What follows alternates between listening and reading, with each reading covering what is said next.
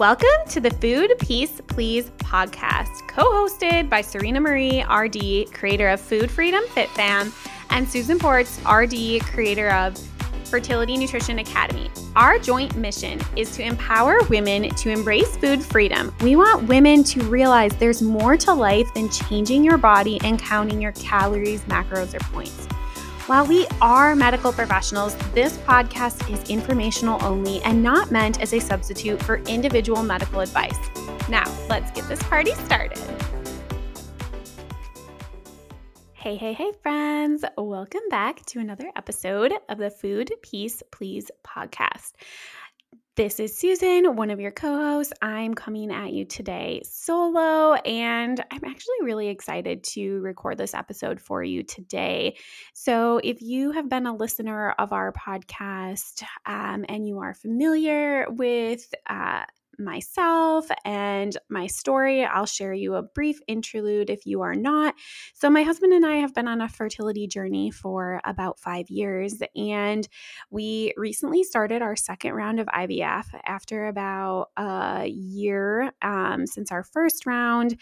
We are at a new clinic with a new doctor, new opportunities, and um, the program that we're actually doing for I V F is a shared risk program, which isn't something that a lot of clinics offer. In fact, it's the only one that I know of, um, at least in the U S. And so uh, this program is for people that do not have insurance coverage for I V F, and it provides us with up to six cycles, which includes egg retrievals and transfers and genetic testing, um, for unlimited amount of embryos. So for us, it just feels a little bit more financially secure knowing that, and just a little bit, I should say a little, a lot less pressure. Um, because one of the things that I want to share with you today that I didn't really realize and didn't really think about um, when we started going down the route of I V F is that really I V F is an experiment. And just like we talk about on this podcast, how everyone's body is different and how everyone is going to respond to food and movement differently. And so different things are going to work for different people. And that's exactly the same thing with I V F. So I V F is an experiment, and everyone's body is going to respond differently to the medications, and certain protocols are going to work better than others for certain people. And I, you know, I've been learning a lot about myself in this entire process. And one thing I've really learned a lot in the last year is that my body doesn't respond in the way a typical or average person's body responds to any sort of like medication or supplement. Like if an average person like doesn't have any side effects, like I could potentially have a side effect. I'm just going to give you a brief example. I tried like a bunch of different supplements um, after our first cycle because I thought that that was potentially the answer. And I'm going to share with you a little bit more on that in a little bit here, but Um, I tried a bunch of the supplements from It Starts with an Egg, and here's the thing. It was way overwhelming for my body. First of all, it's a lot of supplements, and no one wants to take a meal full of supplements every single day. And second of all, like my body did not respond well. Like I got headaches, I didn't feel good. And so like knowing what I know about my body and having that response, I recognize that like, okay, this does not work for my body. So that's one of the things that has made me realize that my body just doesn't respond in the typical way. And that's totally okay. That's perfectly normal. Like if you are in the same boat where your body doesn't always respond the way, you know, an average person's body responds, like that's okay.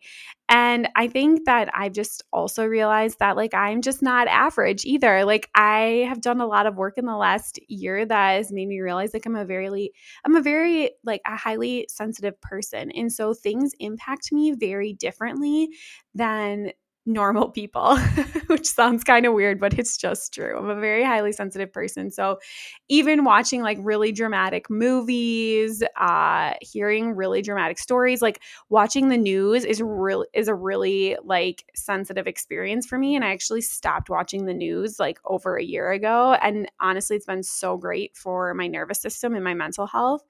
Um, so all that to say, like my body just isn't average. And you know what? That's totally okay if um, your body isn't average either and you don't respond the way a typical person responds. Like, I just want to totally normalize that. So, okay, I'm going to tell you a little bit about our I V F cycle. So going into this cycle, like I was definitely feeling like confident, like things were different. We're at a new clinic. Our doctor is wonderful. And, you know, he like said that, um, you know, he was hopeful and all those kind of things. So um, we did, I'll just share a little bit about our protocol, but please know that like every single one is different. Um, everyone's bodies are different and you really need to like find a doctor that you trust and that's going to work with you. Um, and so don't think that this is the protocol you should or shouldn't do. Anyways, so we did what's called a Lupron stop protocol, which means after I ovulated in one cycle for nine days, I took Lupron injections to the goal of this is to, it kind of shuts down your ovaries, but it's meant to like sink all of your follicles. So that way, when you start the stimulation medication, it like really ramps things up and you get a ton of follicles. So it worked for the sinking purposes, and uh, my follicles were slow to grow, so we stimmed for like thirteen or fourteen days. I can't remember. Um, and then, you know, we did our trigger shot. When we did our trigger shot, I believe I had like sixteen or seventeen follicles-ish. Um, but if you haven't done I V F before and you're not familiar with the process, this was also something I didn't know um, prior to our first round, which is that not every single follicle is going to produce an egg that can be retrieved. So um, we had sixteen or seventeen follicles, which was more than we had the first time. So, you know, I was excited, expecting like, okay, so this appears to be like working better. Um, so we go in for our egg retrieval, and the doctor informs us that they got eight eggs, which was really devastating for me um, because this was the exact same amount that we got the last time. And it really actually like triggered me into like this whole spiral of like comparing it to our previous cycle and saying, you know, feeling like, oh my gosh, like that cycle didn't work. So now this isn't going to work. Like thinking that essentially that like more eggs is better. And that's not actually true. Um, So we found out then the next day, so you have your egg retrieval, they tell you how many they got. And then the next day they tell you like how many were mature, which basically means like how many were like the right size that they could be fertilized. Um, and we opted to do I C S I, which is basically um, they inject the sperm right into the egg rather than putting the sperm in like a petri dish with the egg. They put the sperm right into the egg. So we found out the next day that of the eggs that were retrieved, only three were mature. So only three were the right size and two were fertilized. So after that, I was pretty devastated um, because, again, I was comparing to a previous cycle and was like, this is a hit.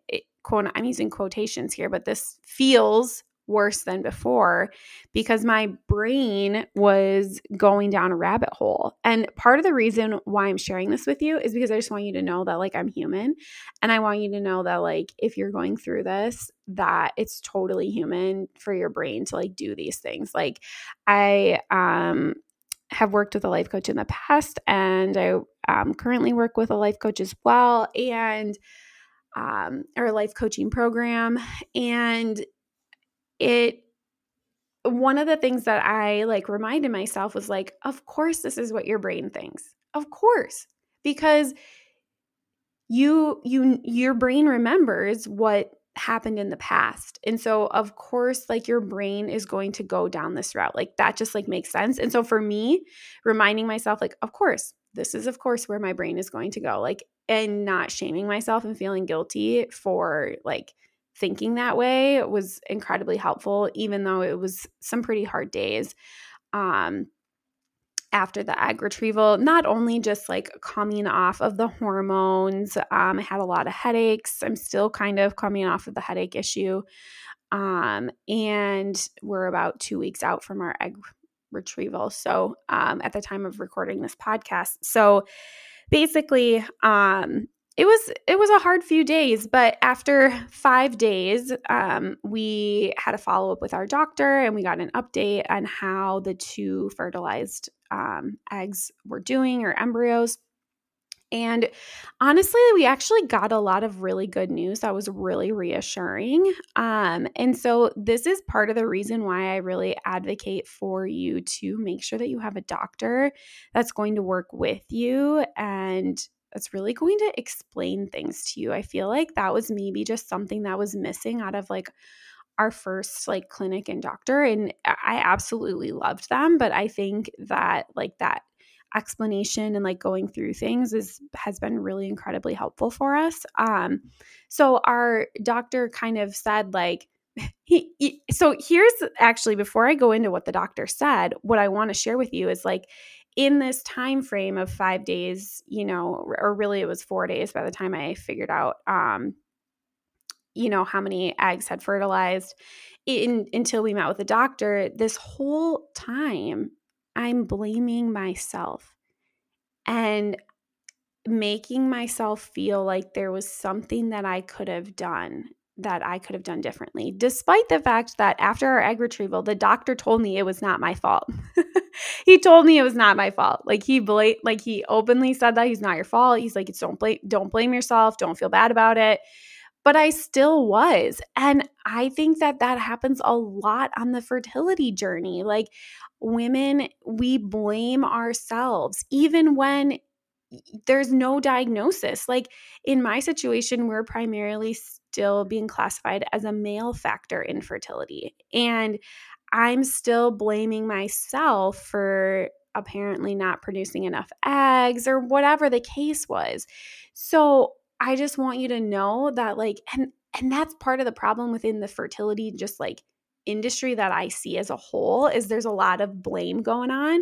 Like I see a lot of like nutritionists and even dietitians and, you know, natural functional doctors, like there's a lot of blame going on. Like you did something to your body and you aren't doing enough and you need to do more and work harder. And if you do that and you just get to the root cause and you just dig and dig and dig and dig and drive yourself crazy, that then you'll get pregnant.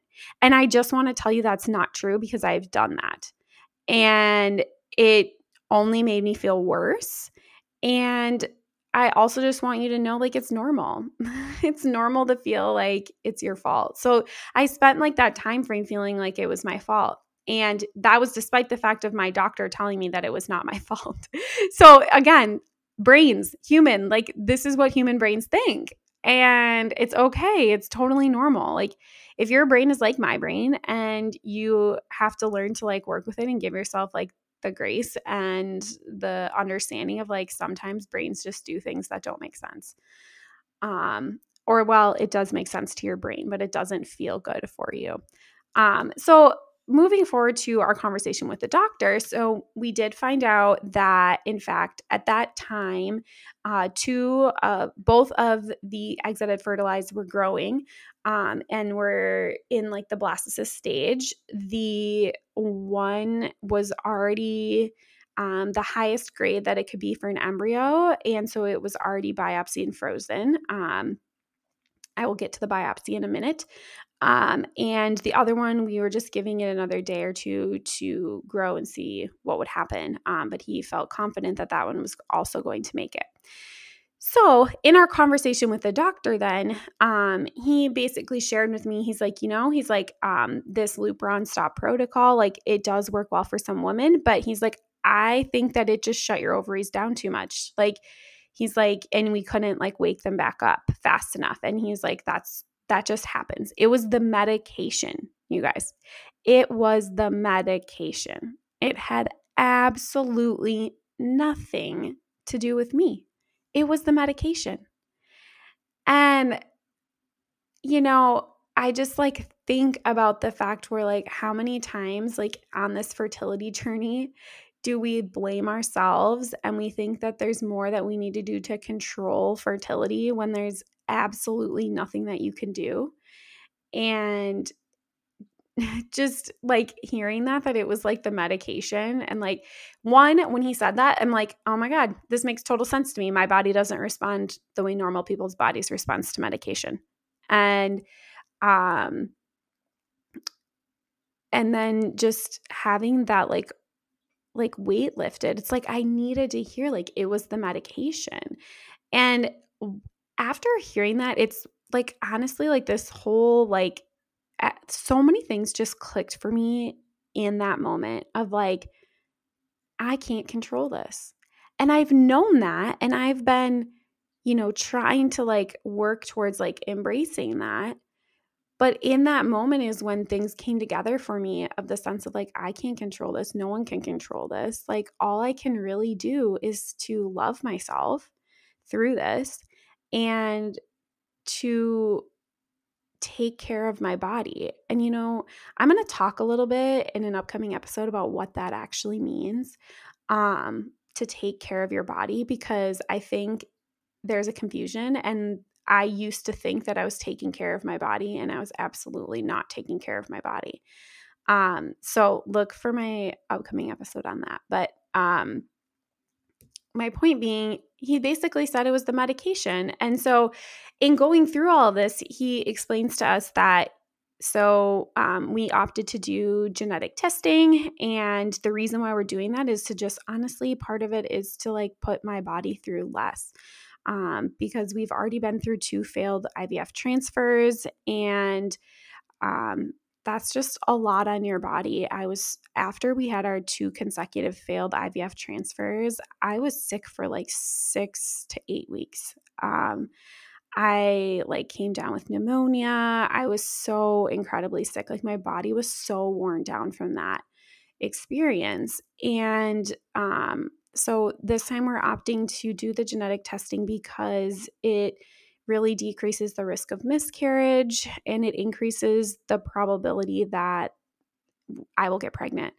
Um, so that's kind of why we're opting to do that this time around, um, and we didn't do it last time. Um, so um, right now we're actually waiting to find out the results of our um what ended up being our only embryo that we were able to biopsy and freeze. So we have one embryo right now. Um, that is a really high quality embryo based on how they grade things. Um, so we're waiting to find out whether or not that embryo has a normal amount of chromosomes. That's the basic thing that they look for in this testing. Um, and a lot of what we know is that if they don't, like these embryos um, have a hard time surviving like the thaw and the transfer. And then a lot of times they either create a chemical pregnancy if they're not normal, or they implant and then have results in a miscarriage. So again, we're just trying to prevent that. And um, everyone has their own opinions on that, but you have to just do what's best for you. So anyways, he said that um, If for some reason, so if this embryo is not normal, we will go back to square one, which will be doing another um, egg retrieval. And we would do a whole different protocol. In fact, like, you know, he shared with me like all the little individual things that he learned about like my body um, and like what we could do differently and how we would tweak it in order to optimize it best for my body.